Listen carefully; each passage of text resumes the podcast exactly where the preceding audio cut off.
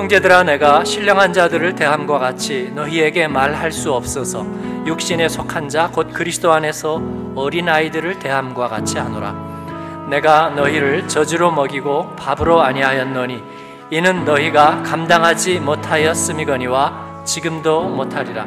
너희는 아직도 육신에 속한 자로다. 너희 가운데 시기와 분쟁이 있으니 어찌 육신에 속하여 사람을 따라 행함이 아니리요 어떤 이는 말하되 나는 바울에게라 하고 다른 이는 나는 아볼로에게라 하니 너희가 육의 사람이 아니리요 같이 읽습니다. 그런즉 아볼로는 무엇이며 바울은 무엇이냐 그들은 주께서 각각 주신 대로 너희로 하여금 믿게 한 사역자들이니라 아멘. 인도 전서 강의 여덟 번째 시간 육에 속한 그리스도인이라는 주제로 오늘 여러분과 말씀을 나눕니다. 고린도 교회의 교인들은 예수님을 영접한 사람들이었을 것입니다. 그런데 문제가 하나 있습니다. 그렇게 성숙한 모습을 보이지 못했습니다. 아, 이를 바울 사도는 육신에 속한 자라고 그렇게 진단을 내리고 있습니다. 아, 혹은 어린아이라고 비유하고 있습니다. 그래서 우리는 고린도 교회가 좀 미성숙한 교회다. 예, 그렇게 알고 있고 그렇게 알려졌습니다. 여러분이 진단을 한번 내려보시면 좋겠어요. 예, 그게 무슨 얘기일까요? 육신에 속한 자 혹은 어린아이 같은 그리스도인 그게 뭘 말하는 걸까요? 어, 세상적인 표현으로 말하면 알기는 아는데 행하지 못하는 것, 뭐 그런 건가요? 예, 믿음은 있으나 행함으로 나타내 보이지 못한다. 그 얘기는 우리가 다 아니까 그게 뭐냐고요, 정확하게. 네? 믿기는 믿는데 행하지 못한다. 알기는 아는데 실천하지 못한다는 말이 도대체 뭐예요? 어떤 거예요? 어, 뭔가 알았어요? 그런데 하지 못했어요. 근데, 근데 왜 못하는 거죠, 여러분? 왜? 하기 싫어서? 할 수가 없어서? 아니면 뭐가 가로막아서? 아니면 자격이 없어서? 해서는 안 되기 때문에? 뭘까요? 이상하잖아요. 어, 어릴 때는 부모가 못하게 하거나 선생님이 못하게 하거나 아니면 진짜로 용기가 없어서 말을 못하고 했다가 큰 일이 생길 것 같아서 두려워서 못하는 경우가 있었습니다. 사춘기를 지나거나 청년기를 지날 때 사람들은 매우 그 점에 대해서 억울하게 생각하고 계속 반성하고 그리고 자기를 강화시키는 과정을 거칩니다. 그래서 억울한 일 당하면 꼭 얘기해야지. 손해볼 일 되면 내가 꼭 갚아줘야지. 내가 정말 마음먹은 일은 나는 하고야 말 거야. 근데 못했대요. 그렇다면 뭐가 잘못된 거예요? 뭐가? 할 생각이 없었던 건 아닐까요? 처음부터. 처음부터. 네? 아니면 이건 할 필요가 없거나 할 수 없는 일이라고 처음부터 그렇게 생각했던 거 아닐까요?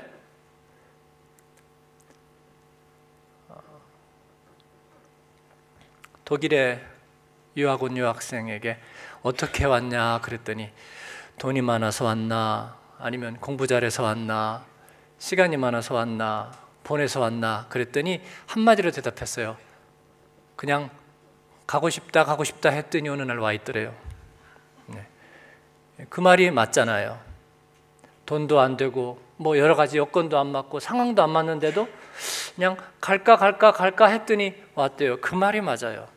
그런데 우리는 하나님 사랑하고 그리고 형제를 사랑하고 의로운 삶을 살고 어, 너무나 좋고 다 좋은 얘기인데 못했대요. 왜 못했을까요, 여러분? 왜 못했을까요?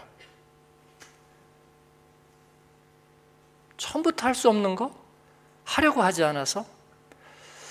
네, 그것이 궁금합니다. 한번 파헤쳐 봐야 될 것 같아요.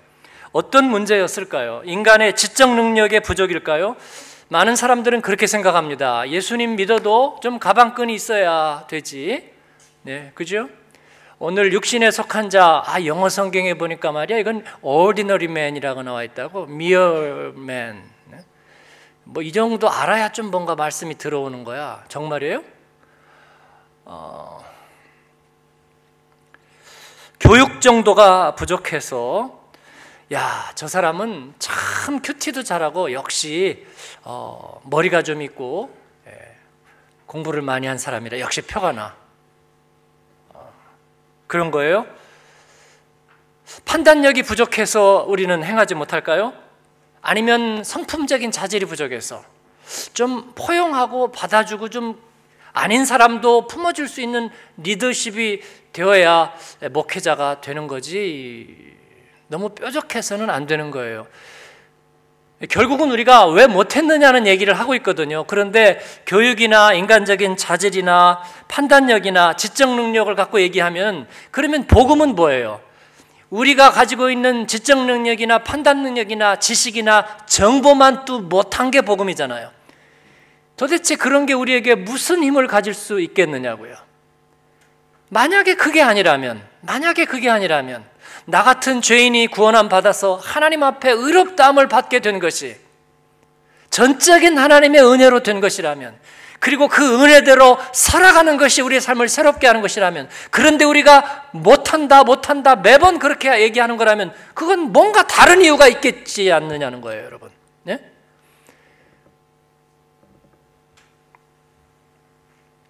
실제로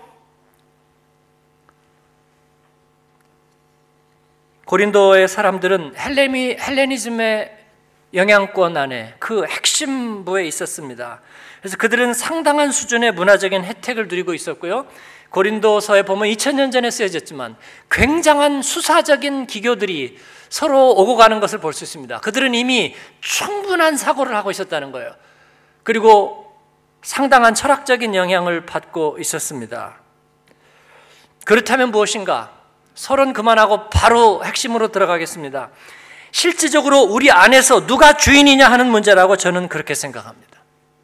이것이 성경과 복음의 진단이에요. 우리 안에서 누가 주체냐, 누가 주인이냐의 문제일 뿐입니다. 그래서 하고 안 하고를 그 주인이 결정하는 것입니다. 대학생 선교회 CCC의 창립자인 빌 브라이트. 그 사람은 바로 이런 관점에서 인간을 세 가지 유형으로 구별했습니다. 여러분도 의자 세 개 있고 예, 누가 주인이고 누가 왕좌에 앉아 있느냐 그 그림을 아마 보신 분들이 많을 거예요. 첫 번째 유형은 뭐냐면 내 자아가 내 내면의 중심에 자리 잡고 있는 것입니다. 내가 주인이에요. 예, 그 말은 무슨 말이냐면 어떤 존재도 나를 대신할 수는 없단 말입니다. 왜냐하면 내가 킹이에요. 그러니까 어느 누구도 나를 위로할 수가 없어요. 왜냐하면 내가 왕인데 누가 나를 위로해? 그죠? 예. 그리고 어느 누구도 나에게 확신을 줄 수 없어요. 내가 그렇다고 하기 전에는 확신을 줄 수 없어요. 왜냐하면 내가 결정하고 내가 왕인데. 그래서 내가 슬프다면 슬픈 거예요, 여러분. 네로는 그래서 로마에다가 불을 지르는 것입니다. 자기가 황제인 것을 확인하고 싶어서. 당대의 최고의 시인이 시를 지어도 형편없다고 말할 수 있는 게 왕이에요. 오스트리아의 대공이 볼프강 아마데우스 모차르트가 곡을 만들어서 연주를 하는데 어느 날 하품을 합니다. 아마데우스의 그 장면이 나오죠. 하품을. 그러자 모차르트의 정적들이 갑자기 눈이 반짝하고 켜집니다. 최고의 권세자가 하품을 했으면 모차르트의 작품은 형편없는 거예요. 왜냐하면 그 사람이 오해하니까 말이에요.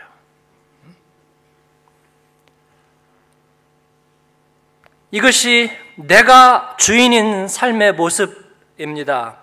어떤 사람의 말도 100% 신뢰할 수 없습니다. 왜냐하면 내가 결정하는 것이기 때문입니다. 내가 우울해요. 아무도 그 마음을 바꿔줄 수 없습니다. 내가 우울한 거기 때문입니다. 내가 스스로 돌이키기 전에는 다른 길이 없어요. 저는 이러한 삶의 방식을 치명적 우연이라고 표현한 바 있습니다. 로또에 맞을 확률은 건널목에서 기차에 칠 확률과 같습니다. 나는 늘 대박을 꿈꾸지만 내가 정말 간절히 움켜잡은 바로 그 동아줄의 저편에는 1대1, 50대 50으로 확률적인 파멸이 기다리고 있는 것입니다. 다른 생각은 할 수도 없고 어떤 확신도 없습니다. 왜냐하면 내가 그렇게 정했기 때문입니다. 내가 왕이야. 내가 중심이야. 그래서 다른 가능성은 없는 거예요. 모든 세계는 나를 중심으로 돌아가는 우연의 집합체입니다. 그리고 그것은 때로 너무나 치명적입니다. 우리는 이를 비그리스도인이라 부릅니다. 두 번째 인생의 유형은 뭐냐면 예수님을 영접했습니다. 예수님이 내 삶 속에 찾아오셨어요. 하나님이 사랑의 메신저로 우리 인생 가운데 보내신 하나님의 사절, 그 예수님이 내 안에 들어오셨습니다. 그렇긴 했는데 내 왕좌를 내어줄 수는 없어요. 내가 내 인생의 주인 된 것을 내가 포기할 수는 없어요. 그래서 같이 동거하는 거예요. 이삿짐 두 개를 싸놓고 들어오지도 나가지도 못하고 둘이 같이 동거하는 것입니다. 여러분. 어떤 삶을 살 건지 우리가 충분히 짐작이 됩니다. 두 주인 사이에 늘 갈등이 유발이 됩니다. 우리는 왜 진리의 말씀을 듣고 행하지 않을까? 아마, 아마 이쪽이기 때문일 거라고 생각합니다. 이쪽이기 때문에. 주인이 둘이기 때문에 어떤 결정을 내릴 수가 없는 것입니다. 그래서 못하고 안 하는 것입니다. 세상과 믿음 사이에서 늘 돌려막기 합니다. 세상에 나가서는 믿음이 부족하니 하나님이 내 편이 아니니 그리고 믿음의 자리에서는 세상 속에서 너무나 힘들어서 그렇게 살다 보니 늘 지칩니다. 여러분, 지친다는 것은 마음의 상태입니다. 몸이 지치는 것은요, 문제가 아니에요. 몸이 가끔씩 아프거나 면역력이 떨어지는 것은 그렇게 큰 문제는 아닙니다. 살면서 겪는 일이에요. 그러나 내 마음이 지치는 것이 문제입니다. 그렇기 때문에 늘 문제만 보이는 것입니다. 왜냐하면 늘 갈등 가운데 있기 때문에 너무나 지치고 힘드는 거예요. 저는 이 삶의 방식을 절반의 혼돈이라고 표현한 바 있습니다. 요한 웨슬레는 이를 almost Christian이라고 표현했어요. almost Christian. 그리스도인이 거의 되었다는 뜻이 아니라 될 뻔하다가 말았다는 의미에서의 표현입니다. 절반의 혼돈. 내 마음대로 살지도 못하면서 자신을 온전히 진리의 음성에 내어 맡기지도 못합니다. 그리고 이유는 믿음이 부족해서라고 말합니다. 신앙 지식이 부족해서라고 말하기도 합니다. 세상이 유독 내 인생만 힘들게 만든다고 말하기도 합니다. 그러나 이것은 뭐가 부족한 게 아니라 이미 예정되어 있는 것입니다. 왜냐하면요. 내가 힘들고 지치고 고달프다고 느끼는 내 안에는 세상도 없고 결국은 하나의 주인만이 있기 때문입니다. 여기에서 모든 것이 그렇게 판단하고 있는 거예요. 사울 왕은 왕이었지만 일생 동안 불행했습니다.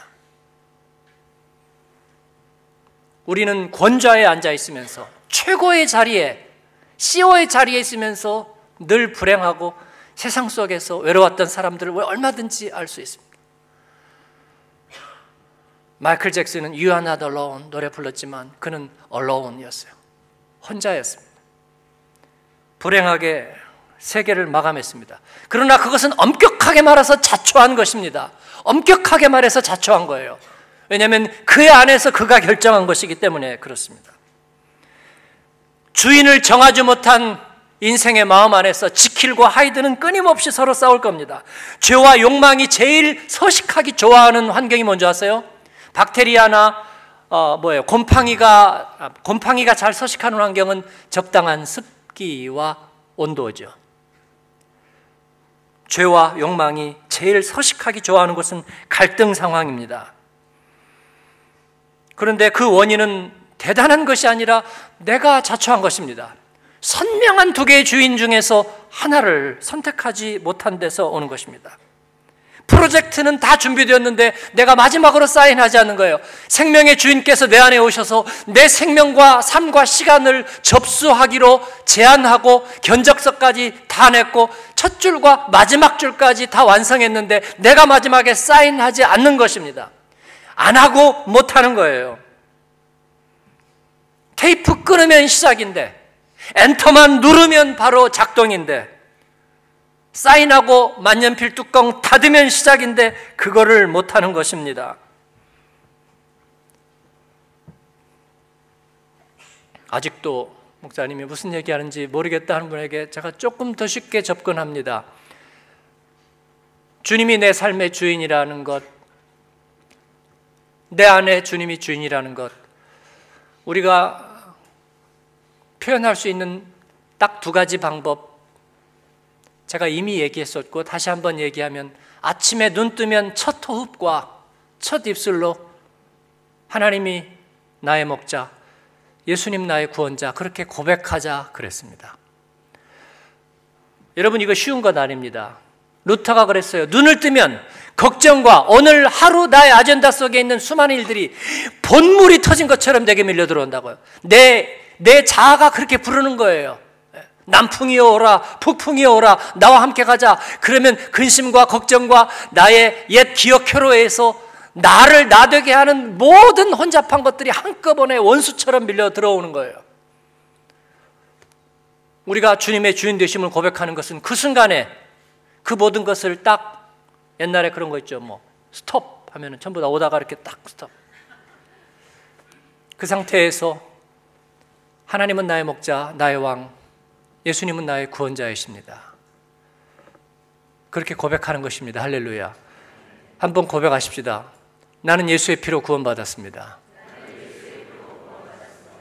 나는 하나님의 사랑 안에 있습니다. 나는 하나님의 선하심을 위하여 예비되었습니다. 하나님은 이게 하나님의 프로젝트라고 말합니다. 누가 이 프로젝트를 끊겠느냐? 유일한 대적자는 나밖에 없습니다. 내가 내 안에서 끊어버리는 것입니다. 거기에 사인하지 않는 것입니다. 또 한 가지는 저녁에 잠을 자러 누웠을 때 주님이 하셨습니다. 주님 감사합니다. 끝. 그리고 눈 딱 감고 바로 의식불명으로 들어가는 것입니다. 그러면 더 이상 다른 것은 없어요. 여러분 이게 쉬운가요? 절대로 쉽지 않아요. 저녁에 가끔 큐티하는 사람이 있어요. 말씀을 읽는 사람도 있습니다. 근데 그거 덮어놓고 또 누워서 다시 생각을 시작하는 거예요. 내가 주인 되어서 내일 일들, 오늘 있었던 일, 아까 마지막 카톡 하면서 우리 순 사람이 한 얘기, 어, 내가 오타 쳤는데 이상하게 보진 않을까? 감수합니다라고 썼는데, 나를 가볍게 보지는 않았을까? 뭐 이런 걸로부터 위대한 한국의 문제까지 모든 일들, 우리 집, 나의 미래, 나의 가족과 우리 아이들의 이야기, 나중에는 혼잡한 기억의 회로가 미로처럼 먹히면서 편두통에 시달리면서 여러분, 내가 나를 바라보고 있는 것이고, 내가 거기에서 강력하게 작동하고 있는 것입니다. 내 육신이 멈추고 시간이 정지되니까 내 자아는 그때부터 더 강하게 일하기 시작합니다. 그래서 나를 사로잡아 오는 거예요. 그때 모든 것을 스톱 시키고 주님이 하셨습니다. 나의 시간은 주님 안에 있습니다. 주님 감사합니다. 끝. 여러분, 그렇게 하시는 저와 여러분 되기를 축원합니다. 저는 요즘 이것을 연습하고 있습니다. 주님 앞에 중심 들이기, 주님 앞에 다시 포커스 맞추기, 첫 호흡과 첫 시간을 주님 앞에 드리고 하루의 마지막 시간을 주님 앞에 드리기. 마치 무엇처럼 그 다음에 내가 천국에 설 것처럼 나중에 주님 앞에 설 때도 아마 그와 같은 방식으로 서게 될 겁니다. 그런데 그렇게 못하는 것이 이 반쪽짜리 그리스도인 주인을 양도하지 못한 육에 속한 사람의 비참한 모습입니다. 그는 위로를 찾기는 합니다. 그러나 그 위로가 누구로부터 오는지 보려 하지 않습니다. 기쁨을 갈망합니다. 그래서 기쁨을 찾으라고 손가락은 내밀지만 자기 손가락만 보고 있을 뿐이지 기쁨의 근원이 어디로부터 오는지는 보려 하지 않습니다. 젖은 먹으려 하지만 밥을 피하려 합니다. 그것이 바로 오늘 말씀에 육신에 속한 자라고 표현하고 있습니다. 그래서 언제나 그 자아는 자기 자신을 인질로 삼습니다. 우리가 정죄당한다는 것을 세상적인 표현으로 하면 우리가 인질로 잡힌다는 뜻입니다. 왜 인질로 잡혀요? 인질로 잡힐 만한 담보물이 있기 때문에 잡히는 것입니다. 그런데 나를 주님에게 양도해 버리면 인질이 사라져 버리는 것입니다. 잡힐 게 없어요. 무너질 게 없습니다. 자기 체면 때문에 괴로워할 게 없어요. 우리가 죄의 유혹 앞에 가끔 넘어지기도 하지만 십자가 앞에서 벌거벗고 죽으면 되는 거예요. 네. 그런데 그것을 은폐해야 하고 내 체면을 챙겨야 하고 그 죄의 카르텔을 지켜야 하기 때문에 결국은 거짓말하고 죄가 죄를 다시 낳고 그리고 그 안에서 죄에게 인질로 잡히고 정죄당하는 것입니다. 이 지긋지긋한 인질극에서 우리는 해방되었습니다. 할렐루야. 그 긴 불면의 밤에서 내 과거의 기억의 회로를 없애려는 그 괴로움의 우울증에서 우리는 해방되었습니다. 예수 그리스도 안에서 말이죠. 내가 없으니까 인질도 없는 거예요. 옆에 분에게 한번 얘기하겠습니다. 인질 없다.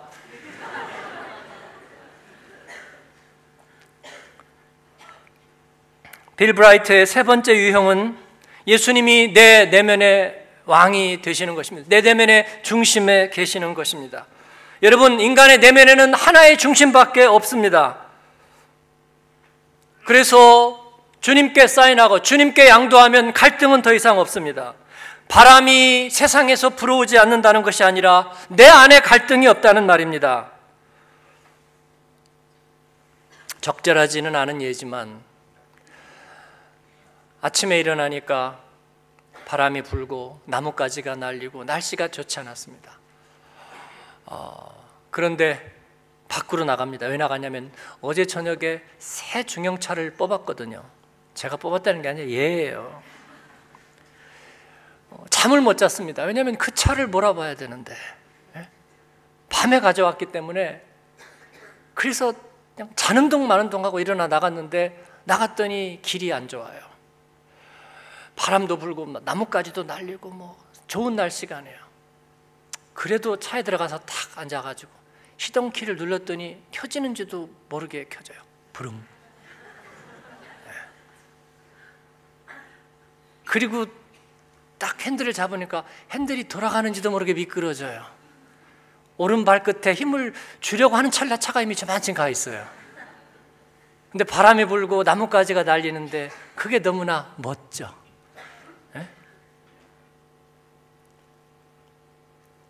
밖은 열한한데 안이 좋으니까 너무 더 좋은 거예요.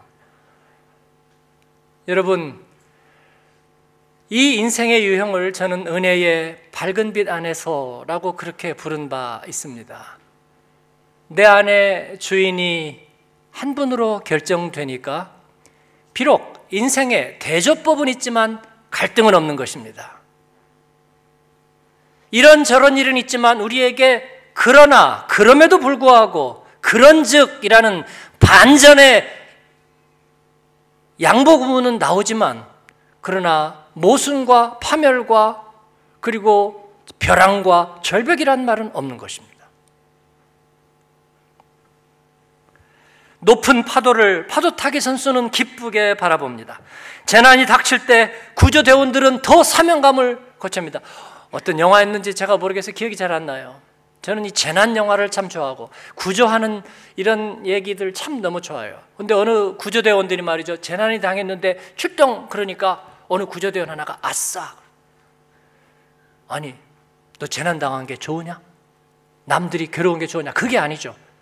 내가 출동하고 내가 내 존재 가치를 발휘하고 그리고 생명 살리는 데 쓰임 받는다는 거에 예, 아싸 하는 거예요. 어떤 이들은 유럽에 브렉시트가 오고 그리고 경제적으로 불안하고 화폐 가치가 등락이 심하고 부동산이 요동하고 그리고 난민과 테러의 위험이 있고 살기가 어려워진다. 경제는 조금씩 어려워진다. 걱정하는 사람들이 있지만 그러나 그럴수록 더 경제가 안 좋은 곳으로 더 치안이 불안한 곳으로 그리고 사람들의 인심이 거치는 곳으로 오히려 더 들어가는 사람들이 있습니다.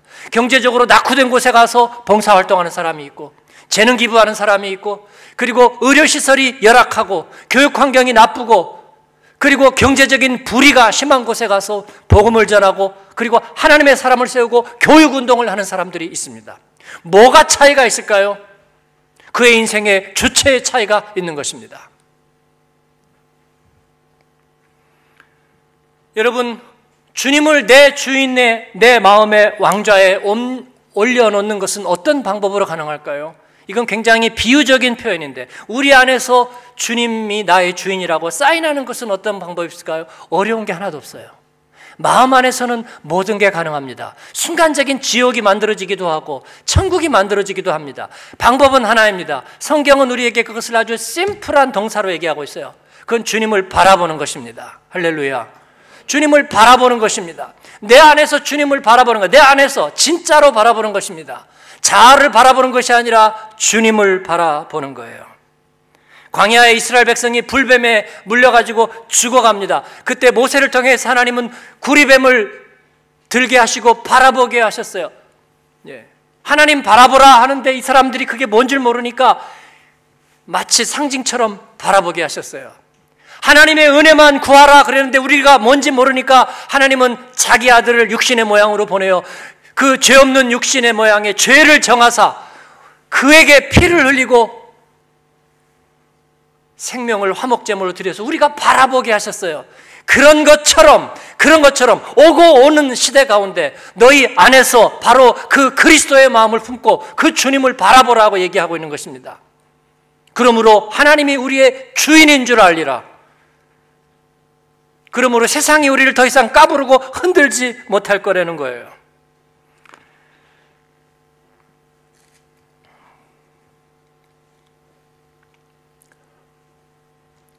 예수 그리스도를 나의 주인으로 바라보고 살 때 그 사람은 영에 속한 사람이 되는 것입니다.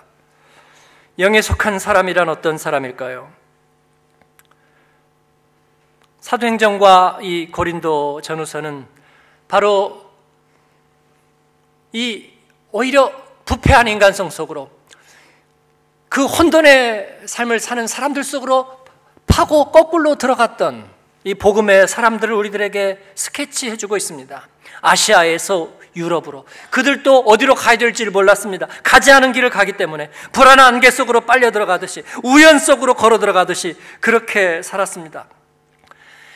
이 누가는 어, 이 길을 너무나 아름답게 고통스럽고 힘들고 불안한 여정들을 아름답게 그려내고 있습니다. 유럽으로 가는 이틀의 뱃길 막히면 기다리고 그 다음에는 또다시 거짓말처럼 길이 열리고 이리 가려했으나 성령의 음성이 그들을 다른 길로 인도하고 테데노스 섬을 지나고 헬레스폰트 해협을 지나 사모드라게 섬을 지나서 유럽으로 접어듭니다.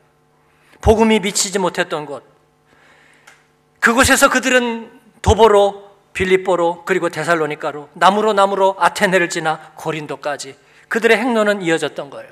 질문 하나 거기서 만난 사람들은 모두 다 만족스럽고 거기서 그들은 행복했을까요? 아니요, 그렇지 않았습니다. 인간의 원초적인 모습들을 보았습니다. 빌립보에서 바울 사도 일행은 고통받는 무당 어린아이의 귀신을 내쫓아 고쳐 주었습니다. 그런데 오히려 그 아이를 통해서 이득을 보던 이들이 바울과 일행에게 분노를 쏟아넣었습니다. 게다가 바울은 유대인이라는 사회적 편견을 언제나 안고 있었습니다. 그 편견을 이용해서 군중들은 사람들을 선동하고 그들을 모욕하고 고발하고 파렴치 몸으로 몰고 죽음에 이를 정도로 아주 직사하게 매질을 했습니다. 깊은 밤에 상처투성이로 억울하게 옥에 갇혀 있으면서 인간에 대한 그 이기심과 완악함과 변화되지 않는 사악함과 절망과 분노에 치를 떨며 비참해했을 그러나 그들의 일행, 일행 가운데는 다른 한 분이 계셨습니다. 그러한 인간의 모습들을 바라보지 않아도 되는 다른 한 분이 그들 가운데 계셨어요. 그분은 전혀 다른 인간성을 가지셨습니다. 인간에 대한 절망이 올 때마다 그들은 거기에 대한 해답을 구하지 않고 그분을 바라보는 거예요. 모든 이름 위에 당신의 이름이 뛰어나기를. 그때마다 그분의 마음을 품었습니다. 그리고 저주가 튀어나오려고 할 때마다 그분 앞에 찬양이 터져 나옵니다. 시와 찬성과 신령한 노래로. 사랑하는 여러분, 이것이 영에 속한 사람인 줄로 믿습니다. 인간에 대한 분노와 분노와 절망은 내 안에 바로 그 인질범이 있기 때문입니다. 그때 주님의 마음을 바라보는 저와 여러분 되기를 바랍니다. 인질범 없다예요. 놀라운 것은 그 넘어설 수 없는 깊은 실망과 처절함 속에서 찬양이 솟아났다는 거예요. 그때 한 간수가 주님 앞에 돌아오고 그리고 빌립보 교회라는 아름다운 터가 그렇게 이루어집니다. 놀라운 대조법입니다. 그 이후에도 여전히 그들은 배척받았습니다. 환멸스러운 인간성을 경험해야 되었습니다. 그러나 그런데도 불구하고 언젠가부터 그들이 가는 곳에 앞서 달리는 소문이 있었습니다. 그들의 앞서 달리는 소문, 데살로니가서에서 바울은 이를 복음의 소문이라고 말하고 있습니다. 이미 자기들보다 앞서 가 있었다고 말해요. 두 번째 질문은 그러면 이 사람들은 뭔가 좀 특별한 재능이나 자질이나 훌륭한 인간적인 성품을 갖지 않았을까? 아니요, 바울 사도는 자신을 영적으로 만삭되지 못한 아이로 비유했습니다. 그리스도인을 핍박하던 사람이 사도라고 불리울 수는 없다고 생각했던 것 같습니다. 그는 자신을 죄인 중에 괴수라고 그렇게 여겼습니다. 누가 나를 이 사망의 몸에서 건져내랴? 그는 육체의 가시를 사단의 가시라고 얘기했습니다. 치명적인 불치병을 가지고 있었단 말합니다. 그는 말을 잘하지 못했어요. 글은 좀 썼지만 말은 잘하지 못했고 신체적인 외모가 왜소했고 약간 신경질적으로 보이는 그런 외모를 날카로운 외모를 가졌습니다. 그리고 고질병을 가지고 있었어요. 간질이라고 얘기하기도 하고 안질환이라고 얘기도 하고 여러 가지 얘기를 하고 있습니다. 그러나 그는 자신의 부족함에 집착하고 묵상하지 않았습니다. 자신에 대한 평판과 사람의 비방에 괴로워하지 않았습니다. 왜냐하면 내가 사는 것은 그리스도이기 때문에 이것이 그가 주님을 바라보는 방식이었습니다. 너의 평판을 주님 앞에 맡기라. 그는 자기에게 임한 복음이 바로 자신의 인간성을 뛰어넘는 능력을 갖고 있다는 것을 알고 있었습니다. 그렇기 때문에 그는 나를 본받으라고 얘기할 수 있었습니다. 날마다 십자가 앞에서 죽는 나를 본받으라. 날마다 주님을 바라보는 나를 본받으라. 아침에 예수 그리스도를 고백하는 나를 본받으라. 저녁에 감사로 눈을 감는 나를 본받으라.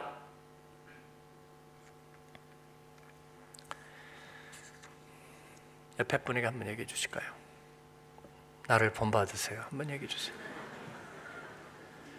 그리고 금방 또 취소하세요. 내가 지금 무슨 얘기를 한 거야?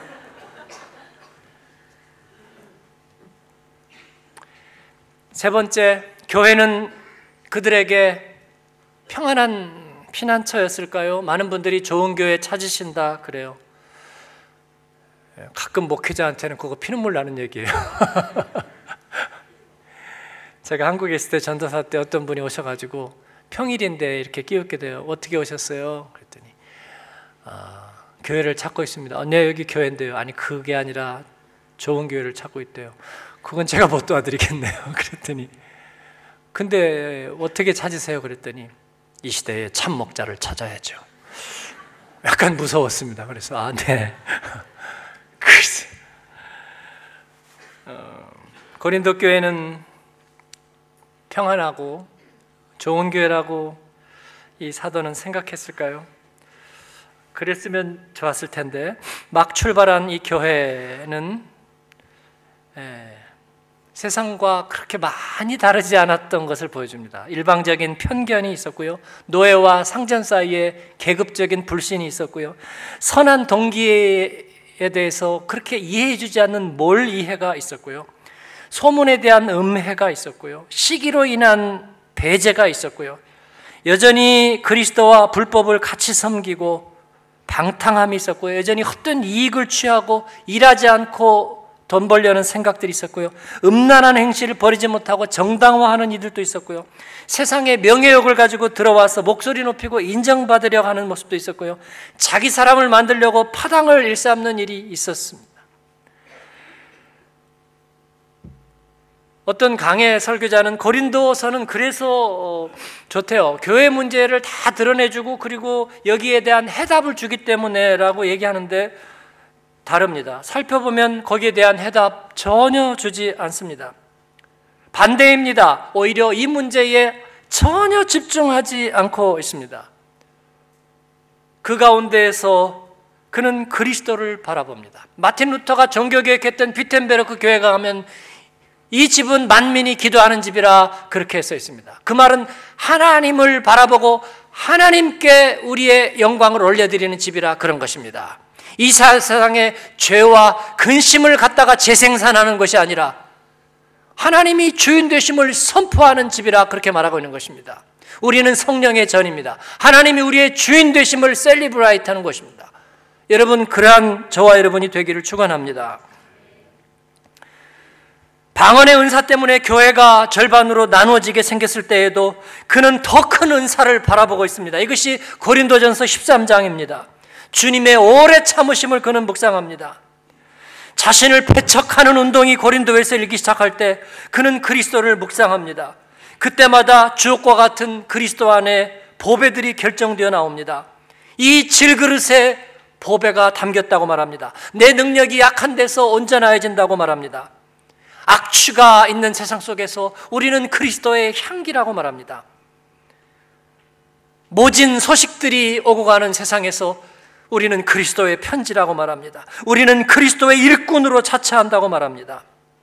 이 전혀 다른 두 갈래의 흐름이 고린도와 오늘 우리의 세상을 싸고 돕니다. 하나는 악취나는 소문이요. 그리고 그것의 원흉인 내가 왕된 인생의 비극이고 그러나 그의 반대에서는 우리 하나님이 주가 되시고 예수 그리스도의 은혜가 주인이 되는 그 흐름이 서로 돌고 있는 것입니다. 여러분, 여러분의 인생은 복음의 화원입니까? 갈등의 전쟁터입니까? 오늘 우리가 결정할 수 있는 것입니다. 내 인생을 복음의 화원으로 만들 것인지, 아니면 주인을 결정하지 못한 전쟁터와 아기다툼으로 만들 것인지 오늘 우리가 결정할 수 있습니다. 결론은 그리스도를 바라보는 것입니다. 우리 인생에 대조법은 있지만 모수는 없습니다. 주님이 우리의 주인이시기 때문입니다. 우리가 겪는 어려움이란 주님과 함께 걷는 스토리의 첫 줄일 뿐입니다. 첫 줄은 우리가 쓰지만 마지막 줄은 주님이 쓸 것입니다. 그리고 그 이야기의 서론과 결론은 주님이 이미 준비해 갖고 있습니다. 논문을 쓰면서 논문의 제일 마지막에 쓰는 것이 서론이라는 걸 제가 알았습니다. 내용 다 써놓고 결과 나오면 그 다음에 결론 붙이고 그 다음에 결론까지 다 나고 나면 서론 쓰는 것입니다. 결론은 주님 안에 있습니다. 누구든지 그리스도 안에 있으면 새로운 피조물입니다. 옛것은 지나갔고 보십시오. 새 것이 되었습니다. 모든 일들 속에서 주님을 바라봅니다. 눈이 시리도록 바라보고 하루를 천년처럼 오늘 주님 앞에 고백과 감사로만 채워갑니다. 그러면 세상의 불의는 어떻게 하냐? 빛과 소금은 어떻게 하냐? 저도 모르겠습니다. 우리는 퍼즐 조각일 뿐입니다. 그러나 주님 바라보며 살다 보니 사회적인 정의도 이루고 책임 있는 삶도 구현하고 이웃도 살피고 기억에 남지도 않습니다. 지난 세월 돌아보니 주님 생각하며 살다 보니 주님 앞에 꽤 많은 일을 하고 살았습니다. 우리가 기억도 잘 나지 않는데 하루하루 속에서 천년이 하루 같은 주님의 시간 안에 우리를 맡기고 사니 주님 앞에 영광된 일을 하게 되는 것입니다. 그 주님의 하실 일을 믿습니다. 사랑하는 여러분 속지 맙시다. 우리에게 유일한 시련이 있다면 그것은 내 자아 안에서 일어나는 일일 뿐입니다. 자동차 기름이 떨어지는 시련은 시련이 아닙니다. 우리 몸속에 박테리아나 비루, 바이러스가 들어오는 고통이 우리를 지옥으로 내몰지는 않습니다. 그리스도를 바라보십시다. 주님을 바라보십시다. 주님 앞에 우리의 중심을 들여 주님이 우리를 다스리게 하십시다. 고백과 감사가 있게 하십시다. 내 안에서는 적어도 갈등이 없게 하십시다. 그 주님 앞에 영에 속한 자로 서시는 저와 여러분 되기를 주님의 이름으로 축원합니다. 기도하겠습니다. 잊어버리기 전에 우리가 하나님 앞에 한 가지만 가지고 기도합시다. 주님이 내 삶의 주인입니다. 내 안의 주인입니다. 진짜 주인 말입니다. 이사할 때 사인하듯이 진짜 주인 말입니다. 네.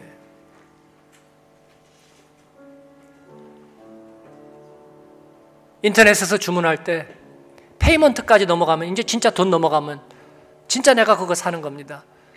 바로 그 선택의 순간 말입니다. 돈을 지불하듯이 크레딧 카드에 서명하듯이 집문서에 서명하듯이 오늘 내 안에서 서명합니다. 주님이 나의 주인입니다. 물론 나의 시간은 내가 모릅니다. 내 시간을 지배하시는 주님 앞에 내 생명의 주인이신 주님 앞에 적어도 내 안에서 갈등은 없게 주님을 바라봅니다. 내가 주님을 바라봅니다.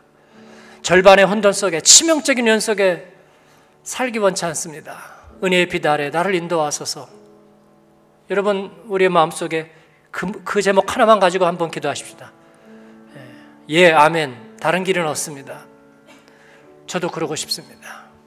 우리 하나님 앞에 이 제목을 가지고 기도하고 그리고 나머지는 그 다음에 주님과 함께 주님과 함께 이러고 할 겁니다. 간증이 될 것입니다. 우리 하나님 앞에 주여 한번 부르고 기도합니다.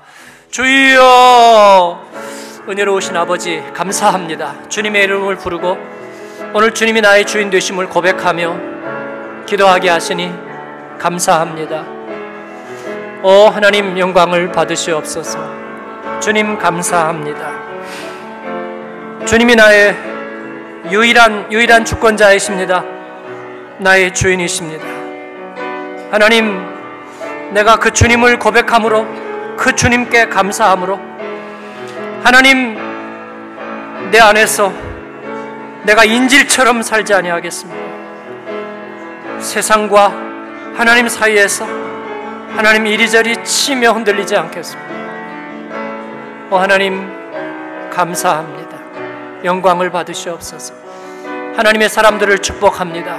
오늘도 안에서 우리 주님과 함께 하나님 중대한 결정을 내리고 하나님 우리 안에 사인한 그분들 한 분 한 분 붙잡아 주시고 일생 동안 하나님 주장하시고 동행해 주세요. 어, 하나님 감사합니다. 예수님 이름으로 기도합니다.